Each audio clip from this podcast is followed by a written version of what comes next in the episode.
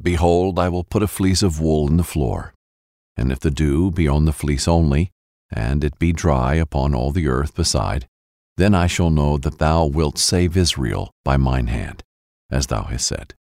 Judges 6:37. Lord, today I will be aware of the subtle signs of disobedience that rob me of my peace and safety. No matter how small the sin seems, I will remove it from my life. Like Gideon, I will work as the Lord's servant and remove the idols from around me. I declare that the Spirit of God will rise up within me as I stand for what is right. I will not be intimidated by those who move in deceit, for I know that the commander of the Lord's army is with me. Rise up, Lord, and surround me with men and women who have the same drive and passion to win and to take victory for your name's sake. I choose to thank you in advance that you have already prepared your army of kingdom minded influencers to move forward with boldness and take back what is rightfully ours. I am a person of valor. I am a warrior, and your hand of protection will see me through to complete victory. In Jesus' name, amen. Thank you for praying with us today. Continue your time with God by listening to today's Bible story, brought to you by BibleInAYear.com.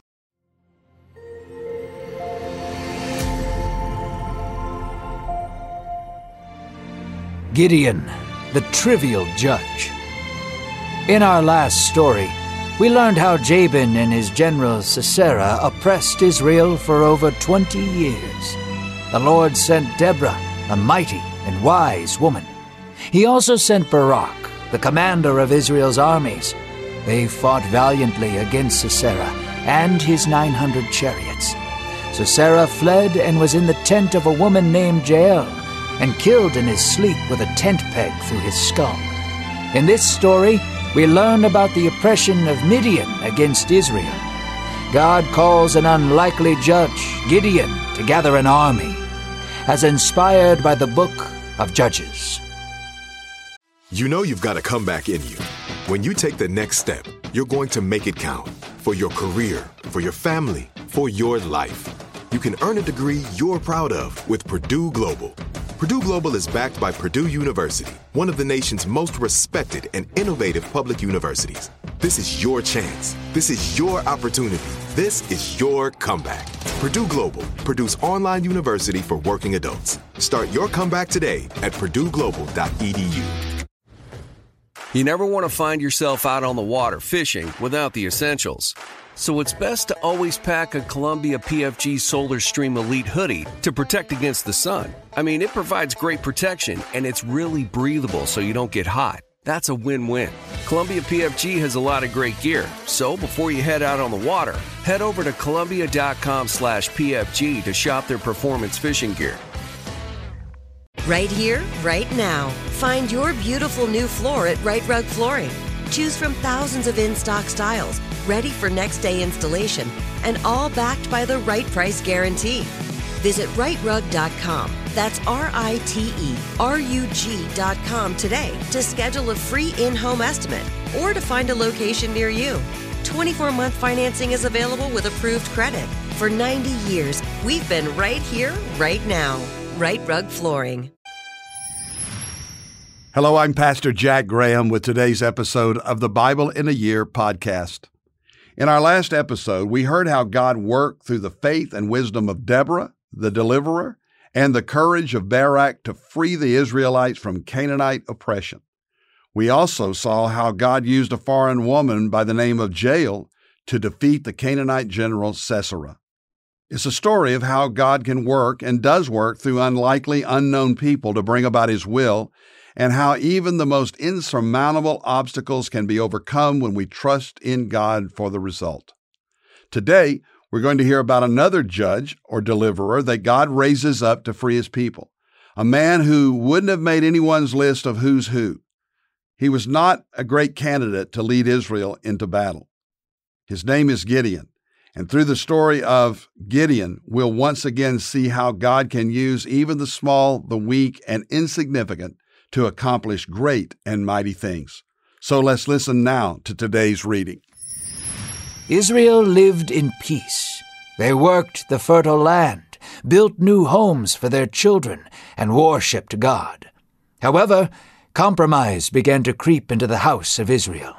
A few idols were brought into the temple, and slowly the people began to stray away from God. It was not deliberate, but gradual and unassuming. Soon Israel found themselves caught in another cycle of total depravity. They did only what they thought good for themselves, not for one another. They became selfish and self pleasing, and turned from God and His law. If history has informed anything, it is that turning away from God is the first step towards destruction. An evil was lurking in the caves above Israel, like a dragon hidden in darkness. The Midianites were dwelling secretly in dens carved in the mountains. Evil laughs and battle cries echoed through the canyons, and campfires lit up the mountain range. The evil horde descended upon Israel like a swarm. Whenever Israel planted crops, the Midianites and the people of the east would rise against them to devour everything in sight. Like pirates, they would pillage, rape, and burn Israel into dust. For seven years, Israel desperately worked to provide their families with safety and food, only to have them stripped away in a storm of Midianite evil. They would hide their livestock and food in their tents, but the Midianites were like locusts, eating up all of it. The people of Israel cried out to the God they had abandoned. Once again, out of desperation, not love, they called upon the God that parted seas to save them. One morning, an angel of the Lord sat under the shade of a terebinth tree. A few yards away, Gideon was beating out wheat and storing it in a wine press to hide from the Midianites. Gideon was smaller in frame, paranoid, and constantly looking over his shoulder. He belonged to the weakest tribe in Israel, and he was the weakest brother of his family. The Lord watched Gideon work frantically, shaking in fear and fumbling about his work. The angel of the Lord spoke to him from under the tree, saying, God is with you, mighty man of valor. Gideon leapt in the air out of fear, then saw it was not an enemy. Gideon walked closer and said, If the Lord is with us, then why are we living like this? God has forsaken us and given us to Midian like a treat to a dog. Gideon spoke boldly, for he was skilled in the art of whining and complaining. The Lord smiled and said to him, There is might in you. Take it and save Israel from Midian. I am sending you. Gideon laughed. How could I save Israel? he asked. My clan is the weakest in this region, and I am the runt of my father's house. No, you have the wrong guy. Gideon continued to laugh and began walking away. God said, I shall be with you, Gideon, and you shall strike Midian down as a single man. Gideon turned back to him and said, If you truly are the Lord, and I am truly called to be this hero of yours, then show me a sign. Gideon asked the Lord to stay while he went back into his house to prepare an offering. He prepared meat and cakes. He put the meat in baskets and its broth in a pot and rushed it back to the Lord. Gideon placed the offering on a rock next to him. Pour the broth over the offering, God said. So Gideon made all of the meat and cakes sopping wet, dripping completely with broth. Then the angel of the Lord reached out the tip of his staff and lightly touched the offering. Immediately, like a match to oil, the offering was consumed by flames. Gideon started at the fire in amazement, then turned back to the Lord, but he had vanished in an instant. At that moment, Gideon had perceived that it really was an angel of the Lord he was speaking to, and fear came over him. That night the Lord spoke to Gideon in the quiet. In your town there are many idols, You must remove them immediately, God whispered. Gideon, too frightened of his father and older brothers to do it in the daytime, snuck into the temple at night. Gideon was beating with sweat and constantly looking over his shoulder. He tied a rope around the altar of Baal. It was a massive statue looming over Gideon in the darkness. His torch illuminated the face of Baal staring down at him. Gideon cringed and tied the other end of the rope to his father's bull and slapped it.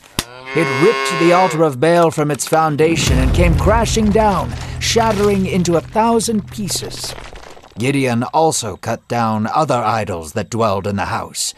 Then Gideon took another one of his father's bulls and offered it to the Lord.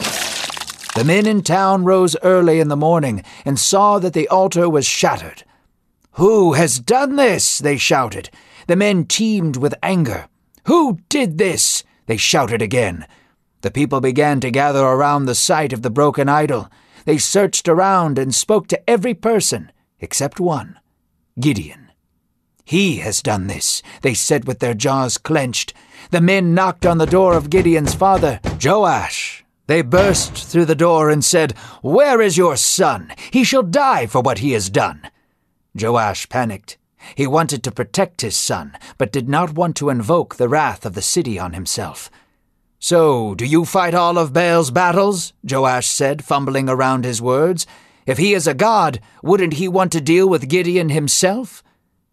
The men listened and stormed off. Meanwhile, the Midianite horde crossed the Jordan River and camped in a valley nearby.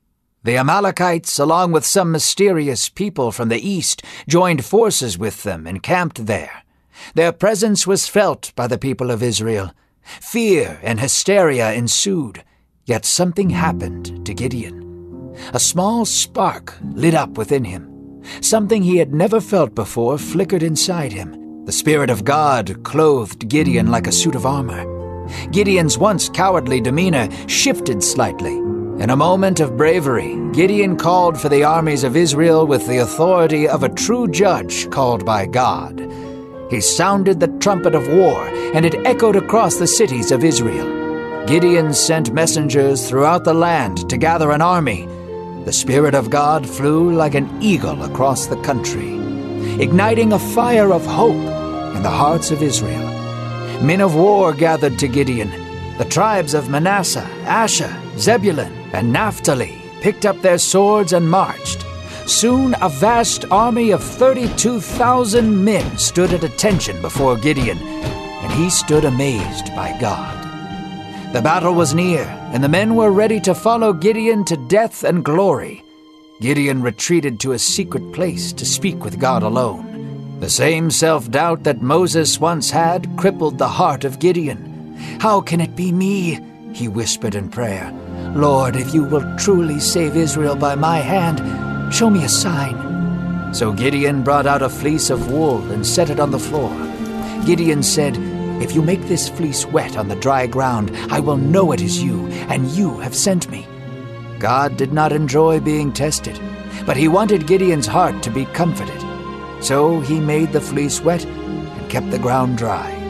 Gideon spoke again, saying, Do not be angry with me, but could you now make the fleece dry and the ground wet? So God did as Gideon asked. This was a small reassurance that Gideon was supported by the God of all creation. Gideon rose to his feet, pulled his shoulders back, and marched towards his army. Forty years had passed since God delivered his people from the Canaanites under the leadership of Deborah and Barak. Life was good. There was peace and prosperity. But eventually, the people once again turned to other gods and brought God's judgment upon themselves. The peace that they had enjoyed for so long crumbled. Midianites, Amalekites, and people from the east began to loot their crops and livestock, leaving Israel in a desperate situation. These foreign enemies had placed their own gods in the temple. They had replaced Yahweh with idols. These, of course, were just man made sculptures whose only power was to destroy the people's relationship with the only true God. Israel worshiped false deities, and these deities failed them. For seven years, the Midianites pillaged and plundered until God's children cried out to the God that they had forgotten. God heard their cries and sent a prophet to remind them of who he was, what he had done, and how they had disobeyed him.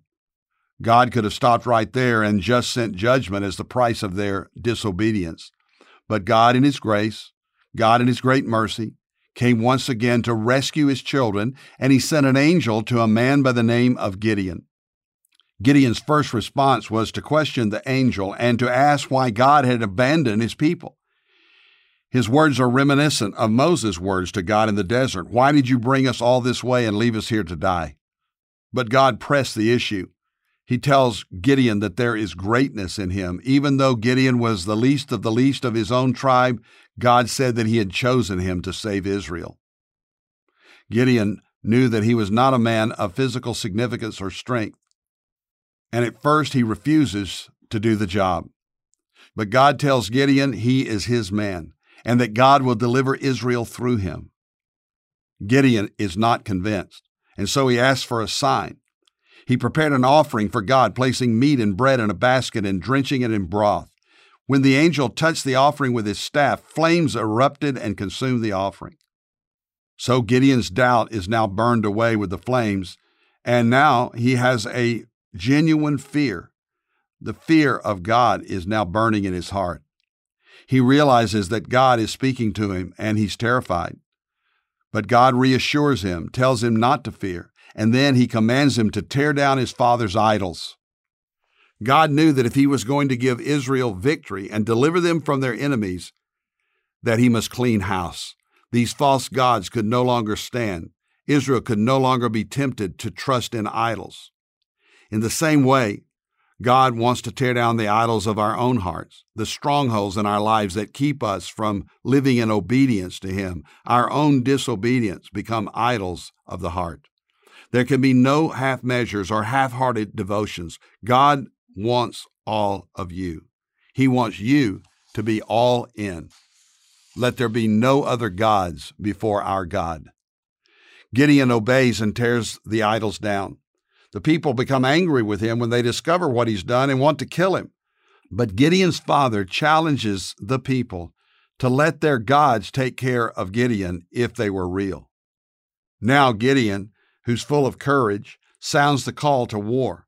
And when he sees that God has indeed called him and prepared him, he is now surrounded by an army of 32,000. But doubt creeps in once more, and Gideon tests God with a fleece. God patiently answers Gideon's call for reassurance and twice proves himself to Gideon. The time for testing is over. Now is the time for battle. And that's what we're going to hear about the next time. It's one of the greatest stories in the Bible. Dear Lord, thank you for today's word and how it shows us that you can use us even when we are small and weak, that you do great things when we surrender our lives to you. Thank you for this reminder that you want nothing less than our full devotion to you.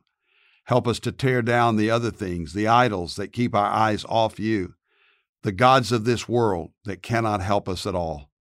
We pray in the powerful and mighty name of Jesus, the God who can do the impossible. In Jesus' name, amen. Thank you for listening today to the Bible in a Year podcast. I'm Jack Graham from Dallas, Texas, pastor of Prestonwood Baptist Church. Download the Pray.com app and make prayer a priority in your life. And if you enjoy this podcast, share it with others people that you love and care about, people who want to know the Bible, help them understand the Bible as well. This podcast can make a huge difference in someone's life. If you want more resources on how to tap into the power of Jesus Christ in your life, then be sure to visit jackgraham.org.